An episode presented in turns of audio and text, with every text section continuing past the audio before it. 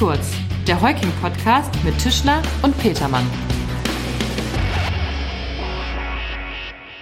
Moin und herzlich willkommen bei Recht kurz. Moin Markus, wie geht's? Moin Tim, hi. Markus, weißt du, was am 1.8.2022 passiert ist? Logo, wer weiß das nicht? An diesem Tag ist nämlich das Gesetz über die Umsetzung der Digitalisierungsrichtlinie, kurz DIRUG, in Kraft getreten. Exakt. Und darüber wollen wir heute mal recht kurz sprechen, denn als echtes Highlight, möchte ich mal sagen, ermöglicht das DIRUG fortan die Online-Gründung von Gesellschaften mit beschränkter Haftung. Was es damit auf sich hat, soll Gegenstand unserer heutigen Folge sein, also Ohren gespitzt und zugehört. Gut, zunächst einmal zur bisherigen Rechtslage. Nach der war für die GmbH-Gründung das physische Erscheinen der Gründer vor dem Notar zum Zwecke der Beurkundung erforderlich, denn der Gesellschaftsvertrag einer GmbH bedarf der notariellen Form und damit der Beurkundung. Nach den maßgeblichen Vorschriften musste die Niederschrift, also das Gründungsprotokoll, in Gegenwart des Notars den Beteiligten vorgelesen, von ihnen genehmigt und eigenhändig unterschrieben werden. Zweck des Vorlesens ist es, dass die Beteiligten und der Notar den Inhalt der Niederschrift Wort für Wort kontrollieren und sich genaue Kenntnis aller Details der in der Niederschrift enthaltenen Erklärungen verschaffen. Mit der Unterzeichnung bestätigen die Beteiligten dann, dass sie sich den Inhalt der Urkunde zurechnen lassen und diesen genehmigen. Und damit ist das Vorlesen, die Genehmigung und die Unterzeichnung Wirksamkeitsvoraussetzung der Beurkundung. Genau, und die genannten Wirksamkeitsvoraussetzungen für die notarielle Beurkundung haben natürlich auch ihre Berechtigung. Deswegen ist das erklärte Ziel des DIRUG auch nicht etwa, diese Wirksamkeitsvoraussetzungen durch das Online-Verfahren oder die Online-Gründung abzuschaffen. Völlig richtig. Der europäische Gesetzgeber hat lediglich festgestellt, dass die Wirksamkeitsvoraussetzungen hinsichtlich des Formats bzw. des Mediums Gemeint ist damit das Erfordernis des persönlichen Erscheinens bei einem Notar und der ganze Papierkram eben nicht mehr zeitgemäß ist. Er will mit der Digitalisierungsrichtlinie erklärtermaßen ermöglichen, und jetzt äh, nehmen wir es mal wörtlich, wirtschaftliche Aktivitäten einfacher, rascher und mit Blick auf Kosten und Zeit effizienter einleiten zu können. Mit anderen Worten soll das Verfahren der GmbH-Gründung entstaubt und fit für das digitale Zeitalter gemacht werden. So ist es, und zwar ohne Verzicht auf die Wirksamkeitsvoraussetzungen, die stattdessen in einem Online-Verfahren, wie heißt es so schön, funktionsäquivalent erhalten bleiben sollen. Verzichtet werden soll also in erster Linie auf die bisher zwingend erforderliche physische Zusammenkunft der Beteiligten und des Notars. Okay, wie eine solche Online-GmbH-Gründung abläuft, wollen wir im Folgenden mal darstellen. Freunde der Statistik mögen das Beurkundungsgesetz zur Hand nehmen und den neuen Unterabschnitt 3 des Abschnitts 2 mitlesen.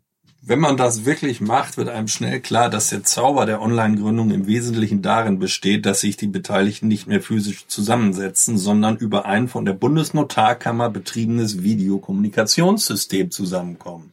Was ja auch jeder vorrätig hat. Also, äh, aber Mal im Verfahren weiter. Alle Beteiligten hocken also vor dem Rechner und jeder muss selber für die Besprechungskekse und den Kaffee sorgen. Ja, so ist es wohl. Eine Art Fernbeurkundung eben. Diese startet damit, dass der Notar erst einmal die Identität der Anwesenden feststellt. Die Identifikation der Beteiligten erfolgt anhand eines dem Notar elektronisch übermittelten Lichtbildes sowie eines elektronischen Identitätsnachweises. Als elektronischer Identitätsnachweis kommen insbesondere der Personalausweis mit Online-Ausweisfunktion und die EID-Karte in Betracht. Ist das erledigt, liest der Notar den Vertragstext vor. Wichtig ist übrigens, dass alle Beteiligten bei dem gesamten Beurkundungsvorgang ununterbrochen in Bild und Ton erreichbar sind. Also nicht beim Verlesen der Urkunde mal kurz für kleine Gründer um die Ecke gehen. Das würde die Beurkundung schlicht unwirksam machen. Alles klar, Markus, verstanden. Äh, und nach der Verlesung erfolgt dann aber die Genehmigung des Urkundeninhalts durch Unterzeichnung der elektronischen Niederschrift. Hierfür lässt das Gesetz die Unterzeichnung des Gesellschaftsvertrages bzw. der Gründungsurkunde mittels qualifizierter elektronischer Signaturen genügen. Das ist hübsch und freundlich formuliert, mhm. denn wer sich mal mit solchen qualifizierten elektronischen Signaturen befasst hat, der weiß, dass man dafür bisher noch eine Signaturkarte eines Zertifizierungsanbieters, ein geeignetes Kartenlesegerät und eine Signatursoftware braucht. Ja, das könnte ich mir tatsächlich als echtes Hindernis vorstellen, ne? denn die wenigsten dürften über die erforderliche Hardware verfügen. Für die wird es dann doch noch einfacher und schneller sein, einfach zum Notar zu latschen, oder? Ja, ganz sicher derzeit noch, Tim, aber das wird sich möglicherweise mit fortschreitender Digitalisierung auch noch etwas anpassen, ändern. Ja, gut. Einfacher gestalten. Ja, ne? das mag sein, das mag sein. Aber ähm, so viel erstmal zum groben Ablauf einer Online-Gründung. Es gibt natürlich eine Reihe weiterer interessanter Aspekte. So ermöglicht das Gesetz zum Beispiel auch eine gemischte Beurkundung, bei der einige Beteiligte physisch beim Notar sitzen und andere Beteiligte online an der Beurkundung teilnehmen. Ja, lass uns aber äh, doch noch mal über ein paar andere Punkte sprechen. Zum Beispiel? Naja, zum Beispiel, dass das Online-Verfahren nur für die GmbH-Gründung eröffnet ist. Will heißen, dass etwa eine spätere Satzungsänderung nicht per Online-Beurkundung durchgeführt werden kann. Ja, ähm, das erschließt sich mir auch äh, tatsächlich nicht so richtig, ne? Denn gerade eine Satzungsänderung ist ja wertungsmäßig, würde ich mal sagen, mit einer Gründung vergleichbar. Oh. Alles, was man nachträglich in die Satzung schreibt, hätte man ja auch schon direkt bei der Gründung hineinschreiben können. Warum die Gründung am Schreibtisch möglich ist, die Satzungsänderung dann aber wieder nicht, ist meines Erachtens schwer äh, vermittelbar, oder? Ja, dasselbe gilt auch für eine spätere Kapitalerhöhung. Auch dafür müssen die Gesellschafter zwingend wie bisher einen Präsenztermin beim Notar durchführen. Mit Keksen. auch ein Anteilskauf bzw. eine Anteilsabtretung ist nicht online möglich, sondern erfordert einen Präsenztermin. Ja, okay, aber hier sehe ich schon einen gewissen Unterschied. Erstens geht es bei der Anteilsveräußerung nicht mehr um das Zusammenleben der Gesellschafter. Es handelt sich nicht um eine gesellschaftsinterne Binnenmaßnahme. Zum anderen sind Anteilskaufverträge in der Regel wesentlich komplexer als GmbH-Gesellschaftsverträge. Ja, fair enough. Das spricht aber nicht grundsätzlich gegen die Online-Beurkundung von Anteilskaufverträgen, denn auch Gesellschaftsverträge können zuweilen sehr komplex sein. Ich denke da zum Beispiel an umfangreiche und verschachtelte Regelungen von Mitveräußerungsrechten und Pflichten etc., die nicht selten über mehrere Seiten ausgebreitet werden. Und die Online-Gründung gilt ja nicht nur für einfache Gesellschaftsverträge. Ja, okay, da hast du einen Punkt, Tim. Danke. Aber die Tendenz geht ja ohnehin dahin, solche umfangreichen Tag-along und, and, äh, und äh, Drag-along-Regelungen und Call-Optionen aus der Satzung auszulagern und in Beteiligungsvereinbarungen, neudeutsch Shareholder Agreements, unterzubringen, um die Publizität des Handelsregisters zu meiden. Ne?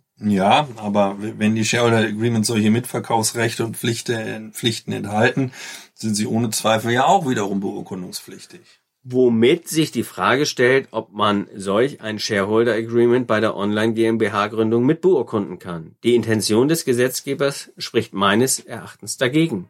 Der Gesetzgeber wollte ein unkompliziertes Verfahren für die Gesellschaftsgründung schaffen und auch die Fassung von Beschlüssen anlässlich der Gründung, wie etwa die Geschäftsführerbestellung, ermöglichen. Der Abschluss eines schuldrechtlichen Shareholder Agreements neben der Satzung ist weder notwendiger Bestandteil einer formellen Gesellschaftsgründung noch stellt es einen Beschluss anlässlich der Gesellschaftsgründung dar. Ja, das würde aber dann dazu führen, dass die Mitbeurkundung des Shareholder Agreements zur Unwirksamkeit der gesamten Urkunde und damit der Gesellschaftsgründung führen würde. Um das zu vermeiden, müsste man für die Beurkundung des Shareholder Agreements eine Präsenzbeurkundung durchführen dann ehrlich gesagt würde man wohl eher gleich zum Notar laufen, oder? Ja, naja, wir werden es hier heute ohnehin nicht abschließend klären können. Ja, das stimmt. Ähm, bis auf weiteres sollte man sich aber wohl eher in Zurückhaltung üben, was die Beurkundung von Shareholder Agreements im Rahmen einer Online-Beurkundung angeht und in diesen Fällen den Besuch beim Notar vorziehen. Ja, ich gehe sowieso gern zum Notar. Ja, ich auch eigentlich. Wegen der Kekse, ne? Ja, unter anderem. Sieht man, ist klar. Okay, Schluss für heute. Danke. Tschüss. Na, ciao.